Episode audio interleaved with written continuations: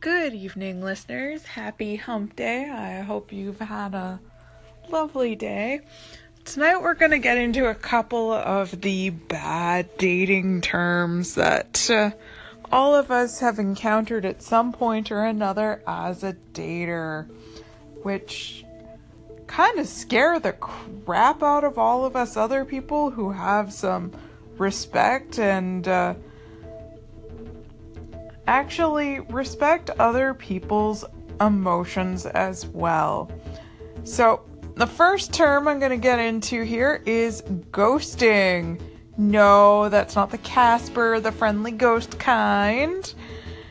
Um, with this, they're here one minute, gone the next, without a magician's trick. You could be dating a week, a month, or years, and just poof, gone, leaving you wonder what the hell just happened. The first time this ever happened to me was actually uh, my. It left me wondering what the heck was going on. And it was a little difficult to move on because we had actually been dating about three months at that time. But really, no point in dwelling on that, even though it hurt like hell.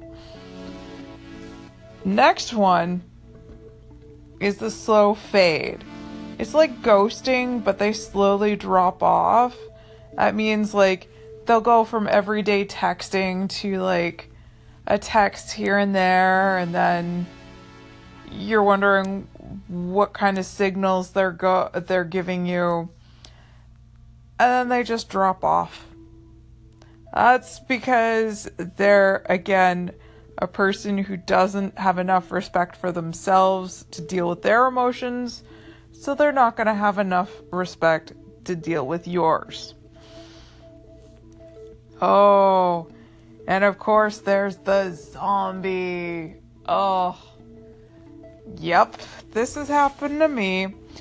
This is where the ghoster reappears when you've seemingly moved on, where you're happy with what's going on in your life, or somebody that looks like they're not going to ghost you actually shows up. So this generally starts and they start liking your social media posts or send you a request to connect on it or just directly contact you out of the blue.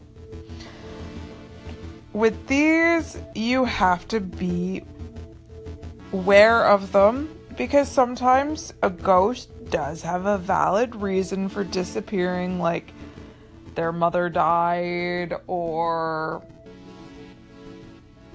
other various things in life. So you could let a ghost back in your life.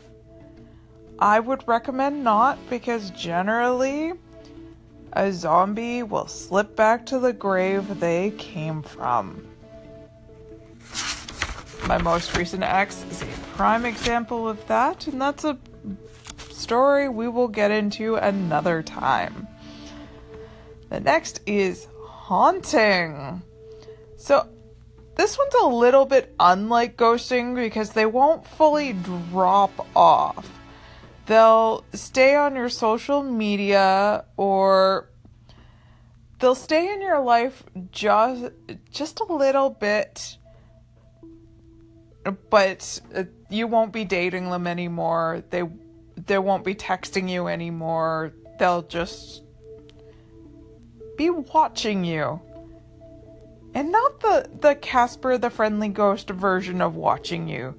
He'll be that like standing in the back corner, creepy eyed ghost thing. There's a couple more terms to go here, so I'm just gonna take a short break and throw you some tunes, and I'll be right back with some more. And I'm back here. The next thing I'm to go into is breadcrumbing, like Hansel and Gretel leaving just enough to find the way back to you. With this one, though, you will make plans and they'll essentially be canceled on. You'll be led to nowhere. I would let this one go get lost following his own trail as it leads to nowhere if you follow. Or it just leads to you getting hurt because, again, they'll give you just enough. Like, they'll take you on a romantic date and you won't hear from them for two weeks, and they'll send you flowers or a little note or text message they give you just enough to keep you going. My ex, uh, most recent one was actually prime example of this. He would say, "Oh, I'm going to take you to this restaurant and wine and dine you," and it wouldn't happen. And then he'd show up with Star Wars items, and it would be, uh, we'd repeat the whole stuff all over again. If I ever find myself in that example, definitely setting him down his own uh, breadcrumb trail. Now, next one here is stashing. This is having a relationship, but you're never meeting anyone in their lives, from friends to family. This one, it, this they will even take you to places where neither one of you will know people. You should push this one as either they may likely be cheating or there is some other drama going on in their life where they don't want to introduce you to family. If they won't let you in or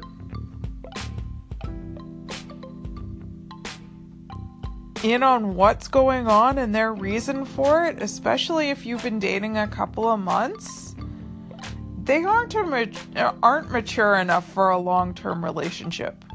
And really, at that point, you should run the heck away.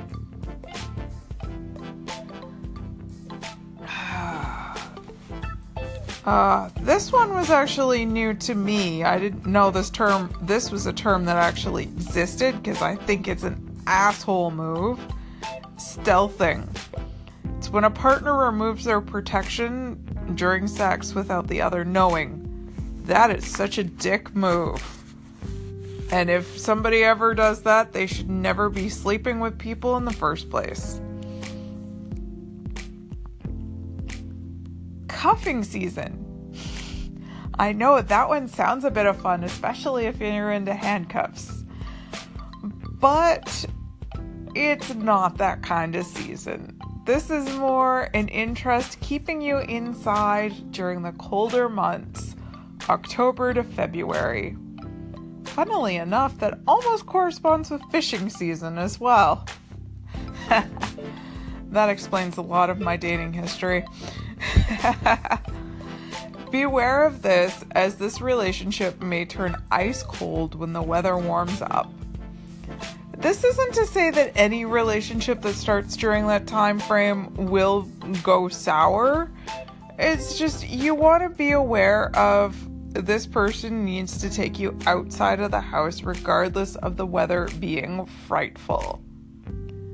Even though the fire may be super delightful, there are other things you can do during the colder months that make you feel appreciated and like it's actually a relationship going somewhere. I'm just to be right back after this short break and sending you a few more tunes and a few more tips up ahead. And back to the last few little things here. Benching. Yeah, the the you know, it wasn't a good thing when you were on a sports team and you just really wanted to play either. It's where you're put on a list of potential love interests, but you're not put into play just yet.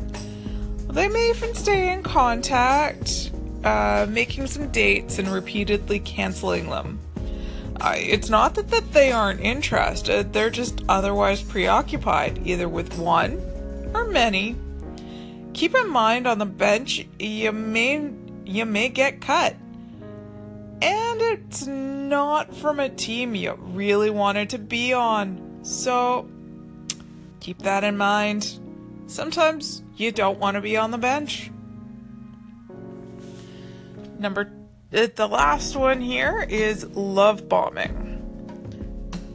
Now, if you're genuinely in love with somebody, this could happen where it's a positive, but generally it's not.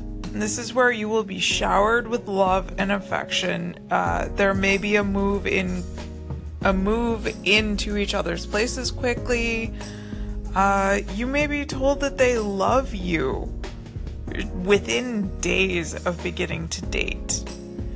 Now, for me, those are red flags because those are warning signs that it may tail off dramatically and even turn into emotional or physical abuse.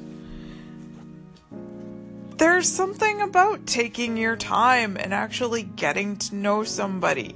You're not going to want to shower everybody with love and affection when you date them.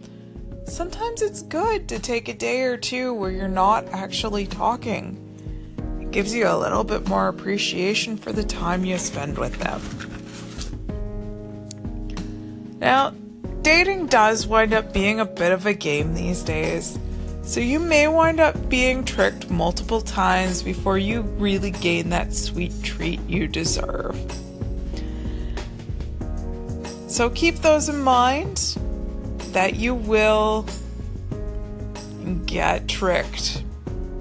So happy hump day, and remember if it enters the grave, leave it there. You aren't a necrophiliac. And if you are, well, maybe it's best you're not dating. Anyways, have a great night, folks.